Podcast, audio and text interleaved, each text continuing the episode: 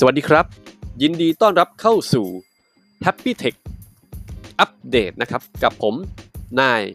นัชยพงศ์ศรีสว่างสุข หรือนาย Happy Man นะครับ มาติดตามกันได้เลยครับ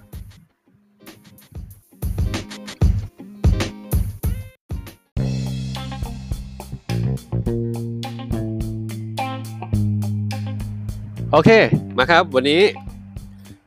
มาข่าวแรกข่าวในประเทศไทยเหมือนเดิมครับ ขอเป็นข่าวโปรโมชั่นนิดนึงครับ ต้อนรับสงกรานนะครับโปรฮอตดับร้อนครับ OnePlus Nord N10 5G เหลือเพียง 8,490 บาทนะครับแม่สมัครพร้อมโปรหน้านี้ จะเหลือเพียง 1,990 บาทเท่านั้นนะครับ อันนี้คือเป็น OnePlus Nord N10 5G นะครับ ก็ออกสักพักแหละแต่ว่าสเปคหรืออะไรเนี่ย การใช้งานเนี่ยค่อนข้างดีเลยนะครับ งานนี้เขาบอกว่าสมัครพร้อมโปรโมชั่นเนี่ยเหลือ 1,990 บาทเท่านั้นนะครับ 8 ถึง 18 เมษายนนี้ด้วยนะครับ ก็คือเป็นโปรโมชั่นพิเศษนะครับสำหรับรุ่นอีกหนึ่งรุ่นสำหรับ OnePlus นะครับ ที่มีเรียกว่าอะไรนะ การใช้งานที่ลื่นไหล สเปคก็โอเคนะรอม 128 แรม 6 นะครับ ตัวหน้าจอก็โอเค แล้วก็ได้ Snapdragon 690 ไปด้วยนะครับผมรองรับ 5G ต้องบอกว่าเป็นซีรีส์ Snapdragon ของ 6 นะครับ ซีรีส์ 6 นั่นเองนะครับ อาจจะดูเก่าไปหน่อยแต่ประหยัดไฟแล้วก็มี performance ที่ดีเลยนะครับ แล้วรองรับ 5G ด้วยอ่าอันนี้เป็นอันที่ฝากไว้ต้นๆเลยนะครับผมเป็นข่าวสั้นที่มาฝากกัน โอเค ถัดไปครับ Apple กันบ้างดีกว่าครับ Apple Find My News เขาบอกมี third party ที่เป็น accessory นะครับ จะ support รองรับที่ iOS 14.3 เป็นต้นไปนะครับ ก็คือจะสามารถ คือด้วยของ Samsung เนาะของ Android มันจะมี Smart Tag ใช่ไหมครับ ตอนนี้ของตัว Apple เองนะครับ ก็น่าจะมีตัว accessory ที่เป็นคล้ายๆ กันที่เป็นแท็กนะครับ แต่ว่าสามารถที่จะใช้เขาเรียกว่า My Find My Accessory ได้นะครับผมก็คือจะเป็นเรียกว่าเปิดให้กับน่าจะเป็นพวก third party อย่างเงี้ยครับ เข้ามาเข้ามาแจมในเรื่องของไฟล์นะครับไฟล์ My App นะ ก็คือจะเป็นตัวแอปพลิเคชันหนึ่งนะครับสำหรับตัวคนใช้ iOS นะครับที่ปกติเนี่ยเราจะหาอะไรหาโทรศัพท์เวลา iPhone หายหรือวางลืมที่ไหนเนี่ยก็ส่งเสียงได้มีฟังก์ชันนู่นนี่นั่นนะครับ ก็นั่นแหละ แต่คราวนี้ก็คือเราอาจจะเป็นตัวเขาเรียกว่าเป็น tag ตัวหนึ่งอ่าจะเป็น tag หรือเป็นอุปกรณ์อื่นๆนะครับที่ออกมาที่เป็น third party โดยเฉพาะนะครับที่จะมา support อ่าตัวฟังก์ชันไฟล์ My นั่นเองนะครับผมไฟล์ My Apps ตรงนี้ต้องดูแลครับว่า มันจะมี tag อะไรที่เพิ่มเติมขึ้นบ้างไหมนะครับอันนี้คือเป็นก็เป็นอีกการใช้งานหนึ่งเทรนด์การใช้งานหนึ่งของสมาร์ทโฟนครับที่จริงฝั่ง Android เนี่ยอย่าง Samsung เนี่ยก็ออกมาแล้วตัว Smart Tag นะครับ Apple เองเนี่ยก็ไม่พลาดแน่นอนแล้วก็เปิดตัวให้ third party ด้วยนะครับ ไม่ใช่กักไว้คนเดียวแหมงานนี้ก็เจ๋งสิสามารถใช้งานได้กับอุปกรณ์อีกมากมายคล้าย MagSafe นะครับที่ก็มีมาตรฐานอยู่นะครับ สร้างมาตรฐานไว้แล้วก็ให้คนอื่นเข้ามาแจมอ่าโอเค ถัดไปครับ Realme GT Neo เขาบอกว่าไปกว่า 100 ล้าน เครื่องภายในร้อยล้านหยวนสี่ CNY นะแอะภายในอ๋อหนึ่งร้อยพันล้านมันเท่าไหร่หนึ่งร้อยพันพันล้านใช่ไหมหมื่นแสนแสนล้านเหรอเออแสนล้านหยวนนะภายในสิบวินาทีนะครับในการขายครั้งเดียวนะครับ อันนี้คือเขาก็เคลมในข่าวเนาะมันเป็นเขาเรียกว่าเป็นไม่ได้เอาจำนวน unit มาแต่เอาจำนวนจำนวนเงินมาเคลมนะครับ พันล้านเอ่อร้อยอ๋อ million โทษที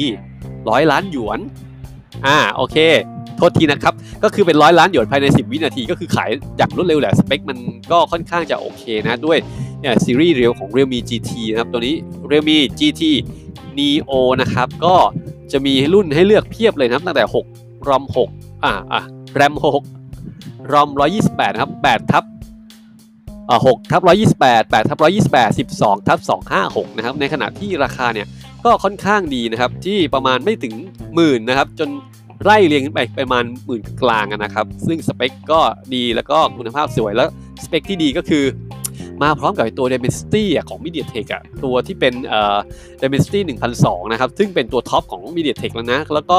คือประสิทธิภาพมันดีแน่ ๆ อยู่แล้ว เหมือนกับเป็นค่าอารมณ์ flagship แต่ว่าราคานี่มันที่จีนเนี่ยมันหมื่น ต้นเองนะครับหมื่นกลางๆเนี่ยไม่ไม่เท่าไหร่เองนะต้องบอกว่าเออตลาดแตกแล้วก็แล้วก็เทรนด์ลักษณะนี้บน Android เนี่ยจะเริ่มมาเยอะขึ้นนะครับอ่าแต่ก่อนเนี่ยมีไม่กี่ค่ายนะที่ทำได้แต่หลังๆมาเนี่ยเรียวมีนี่มาแรงมากนะครับ ก็เป็นอีกรุ่นหนึ่งแล้วก็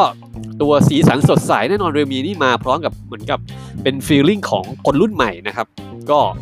ใช้งานได้ครบถ้วน แน่นอนว่าเรื่องกล้องเรื่องอะไรเนี่ยก็คือเป็นจุดเด่นของเขาแหละแล้วก็เรื่องของฟีเจอร์ต่างๆ ก็คือมีครบนะครับ อันนี้คือไม่ต้องกลัวเลยนะครับ แล้วก็เรื่องกล้องเนี่ยก็สู้ชาวบ้านได้แน่ๆนะครับแบตเตอรี่ให้มา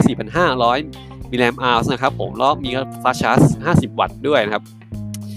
มีอะแดปเตอร์ 65 วัตต์มาให้ด้วยอ่า GT Neo นะครับ ก็คาดว่าไม่รู้เข้าไทยเป็นซีรีส์อะไรหรือเป็น GT หรือเปล่า เพราะในไทยเองเนี่ยยังยังไม่ออกแต่ว่า G นี่ออกไป2เลยแล้วเป็น GT ปกติแล้วนี่ GT Neo นะครับ นะก็ถ้าติดตามนะสำหรับรุ่นนี้ถัดไปครับหัวเว่ย Watch 3จะมาแล้วนะครับ เราจะเห็นว่า Watch GT เนี่ยออกมาหลายรุ่นเมื่อปีที่แล้วนะครับ ตอนนี้ Watch 2นะครับตั้งแต่ปี 2017 นะ แล้วก็ GT ออกมานะครับ ตอนนี้ก็ Watch 3กำลังจะออกมา แล้วก็เขาไม่ได้มาธรรมดามาพร้อมกับตัว Harmony OS ด้วยพร้อมกับใส่ซิมได้เป็น eSIM ด้วยนะครับอ่าต้องเป็นต้องเรียกว่าเป็นอีกอันหนึ่งที่ต้องบอกว่าออกมาพลิก เกมนะครับของตลาดสมาร์ทวอทนะครับจะพลิกเกมหรือไม่ เพราะว่าจริงๆหัวเว่ยออกมาช่วงหลังอะมีอุปกรณ์พวกนี้เยอะนะครับออกมารุ่นเนี่ยถือว่าถี่นะทุก segment นะครับเป็นสมาร์ทวอทที่เป็นตัวใหญ่เลยนะครับที่เป็นล่าสุดเป็น GT 2 Pro ไหมถ้าจำไม่ผิด GT 2 Pro นะครับ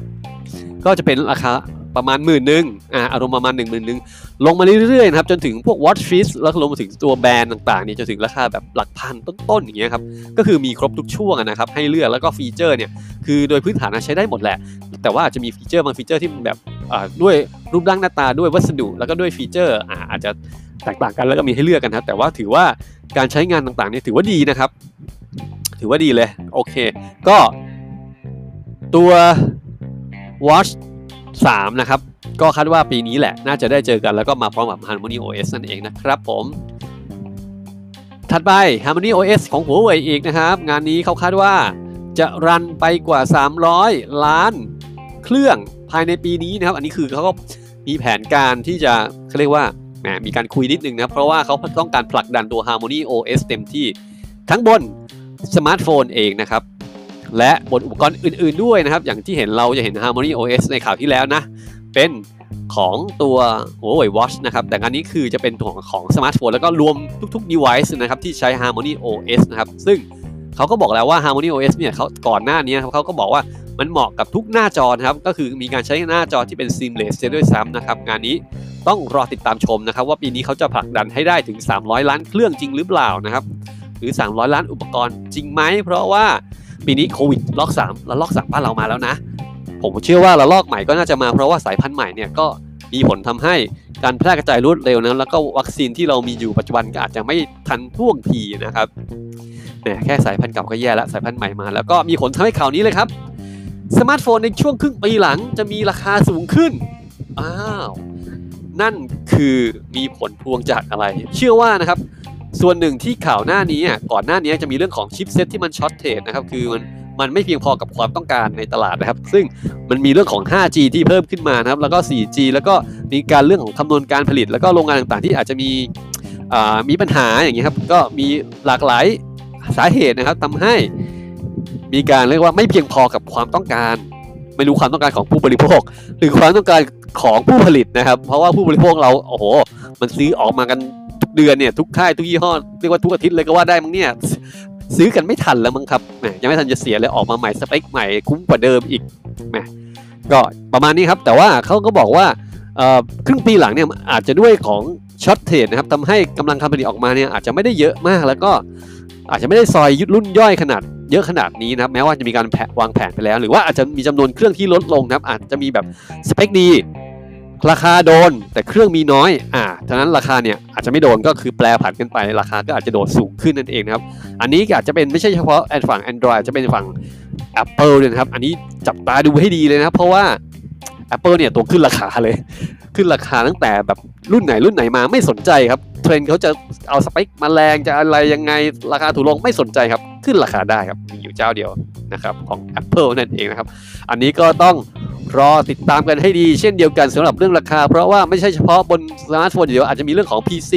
โน้ตบุ๊กพวกการ์ดจอนี่ก็ชัดเจนนะครับแหมราคาแบบพุ่งแรงมากๆเลยนะครับผมอ่าโอเค ปิดท้ายกันด้วยนิดนึงครับ Twitter เขาบอกให้จะตัดสินใจซื้อ Clubhouse ในราคา4,000ล้านดอลลาร์ โอ้โห อันนี้เป็นข่าวใหญ่เหมือนกันจริงทวิตเตอร์เนี่ยเขาเหมือนกับเขาผลิต ไม่ใช่ผลิตเขามีการพัฒนาตัว Space ซึ่งเอาอารมณ์อารมณ์ feature คล้าย Clubhouse เลยนะครับ แต่ว่าไม่รู้คิดยังไงครับไปกลับไปจะอยากจะไปซื้อ Clubhouse มาอยู่ในครอบครองนะครับอาจจะด้วยการใช้งานที่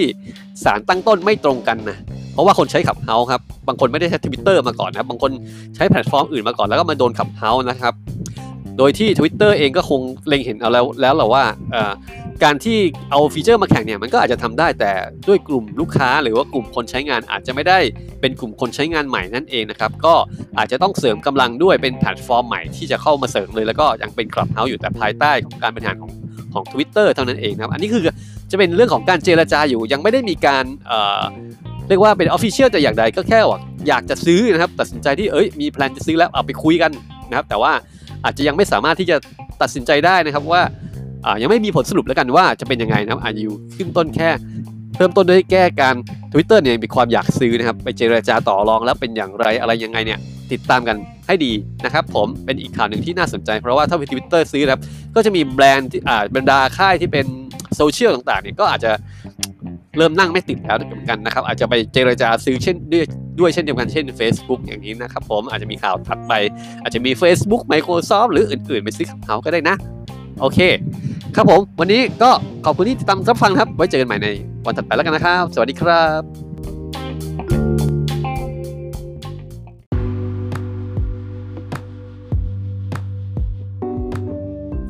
ขอบคุณที่รับฟังเรื่องราวดีๆ กันจนจบนะครับ ยังติดตามเรื่องราวต่างๆ ได้บนหลากหลายช่องทางครับ ที่ Spotify นะครับ Apple Podcast นะครับ Google Podcast นะครับ b o x d i t Podcast นะครับ Anchor Podcast นะครับ YouTube ก็ได้ Facebook ก็ได้นะครับ ทั้งหมดเป็น Happy Tech Blog นะครับเสิร์ชได้เลยรวมถึงอ่านเรื่องราวต่างๆ ได้ที่ www.happytechblog.com นะครับ วันนี้ขอบคุณมากครับ สวัสดีครับ